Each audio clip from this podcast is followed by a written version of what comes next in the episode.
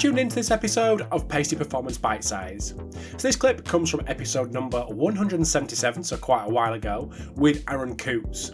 And in this episode, we talk about RPEs and collecting effective RPEs. And although it sounds simple just to ask people for a number, so many things need to be considered when collecting RPEs to get good data.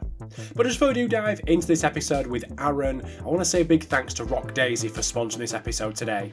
So if you're wanting a free solution to be able to collect, analyze, visualize, and present data to coaches, AMS Lite from Rock Daisy at rockdaisy.com. So you're you're you're the RPE guy that people people know you for. Where did the where did that journey start? What was the obviously given what you just said that was a, that was a kind of a, uh, a tangent from that, but where was the kind of passion for that come from? Yeah, that's um, that's actually that was totally um, accidental. That I think Carl Foster, with oh, well, Gunnar Borg's the RPE guy, and Carl Foster is a session RPE guy. I think myself and, and Franco Impellizzeri and a few others have sort of taken that and applied it.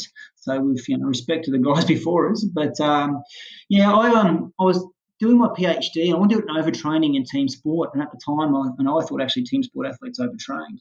Um, I don't know how wrong I was at the time, but I needed a way to do a model to team sport athletes. Um, and I remember the actual the day, the exact day I did it. I was in a, the old days when we used to visit libraries each week before it was all online. Um, I just picked up a book called Running Injuries and found this obscure chapter um, written by Carl Foster, and it came up with the session RPE method.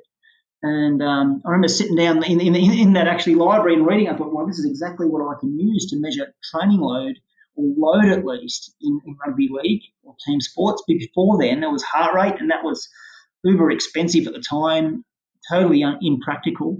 Um, and I, I, didn't know how I was going to do my research design.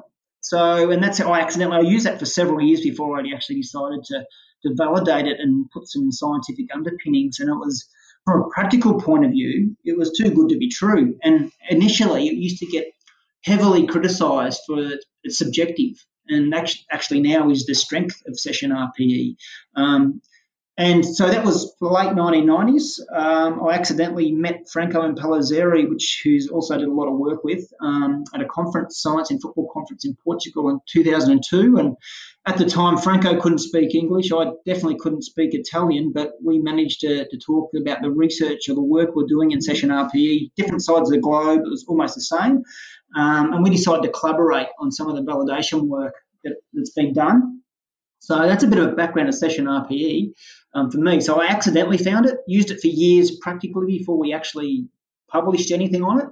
Um, I know it, you know there's there's people for and against it, but from my point of view, the robustness when it, when it measured properly, like any any tool should be, it's a very good tool of you know psychobiological stress, and in my personal opinion, it's probably the most valid global indicator of load. And the best thing about it, it's free, and it, it doesn't take much more than a little bit of discipline to measure properly. Um, but I do see many people not measuring it properly.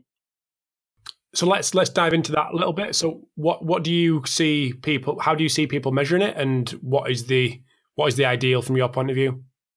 Yeah, if you you know you follow some of the basic rules of psychometrics or any measuring psychological measures, you know you, you should anchor, and I'm not seeing too many places that anchor anchor football players in particular of how you know the upper and lower limits and um, anchor them against um, you know what they should be familiar with and understand the scale, how to use the scale according to the rules of, of Borg, which are published. I also see them asking people in front of other people. They use many people use non-validated scales, and um, I might be a bit academic here, but it's quite e- just as easy to use a validated scale as a non-validated scale.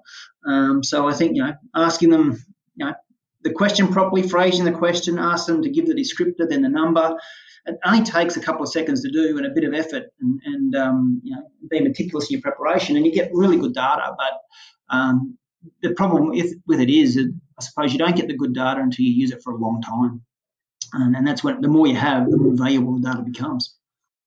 So when when you say a long time, how how long is a long time? Yeah, well, how long's a piece of string is the answer. But you know, like once you get a lot of data, you can contextualize other other responses too, whether that be wellness, performance, injury. Once you start getting enough sample to, you know, uh, and that's and also being able to handle that and visualize that effectively, that's when it becomes quite useful early on, it's just a lot of work, and people are worried about annoying athletes. But if you give feedback back to your athletes on how it's useful, some cross sectional, how it relates to themselves, you get buy in early. Um, we've been using it now for 15, probably 20 years, um, and you know I, I, think it's a very effective tool. Um, the micro technology alongside that is also very useful, um, and it's probably made us a little bit brainless. You know, we can just put in a device in a shirt and download it at the end, and then sort of no interaction with an athlete required. Um, so that's a powerful, useful tool, but I still believe in terms of a global load indicator, um, the session RPE, nothing, nothing can replace that. So let, us talk about where things are going. Because, like I said to you before, I watched the um, the ECSS talk that you, you gave for Catapult last year on on this on microtechnology and and the kind of journey. Where do you think things are heading? Where's the next year, two years, five years, ten years in terms of train load? Yeah. Uh, well, I think ultimately everything will be embedded microtechnology. You know, you'll be wearing things you won't know you're wearing. We'll be able to collect lots of data, but you know, lots of data is interesting, but it also causes a tsunami. So our skill sets in the future will be handling that data. Um, data science skills will be important, but you know, I think even though we've been you know, for 20, a lot of people have been doing this for a long time, the, the most important thing is having a good system and, um, you know, and applying a system repetitively.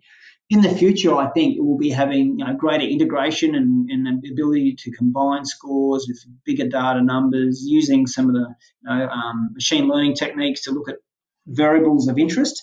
But fundamentally, um, I think the, uh, the, the the fundamental tools of you know internal load responses, wellness won't go away, but I think we'll have more and more micro technology will give us a lot more information about the external loads that we're we're, um, we're using. In terms of research in this area, though, I think we need to do a lot of work of actually what we're doing, how effective is it, and how much does it actually contribute to a program, and is it is it all necessary? Thanks for tuning in to this episode of Pacey Performance Bite Size. So, as I mentioned at the start, this clip came from episode number 177, and you can listen to the full episode on iTunes, Spotify, YouTube, or wherever you get your podcasts. Big thanks to Rock Daisy for sponsoring this episode today, and I'll speak to you soon.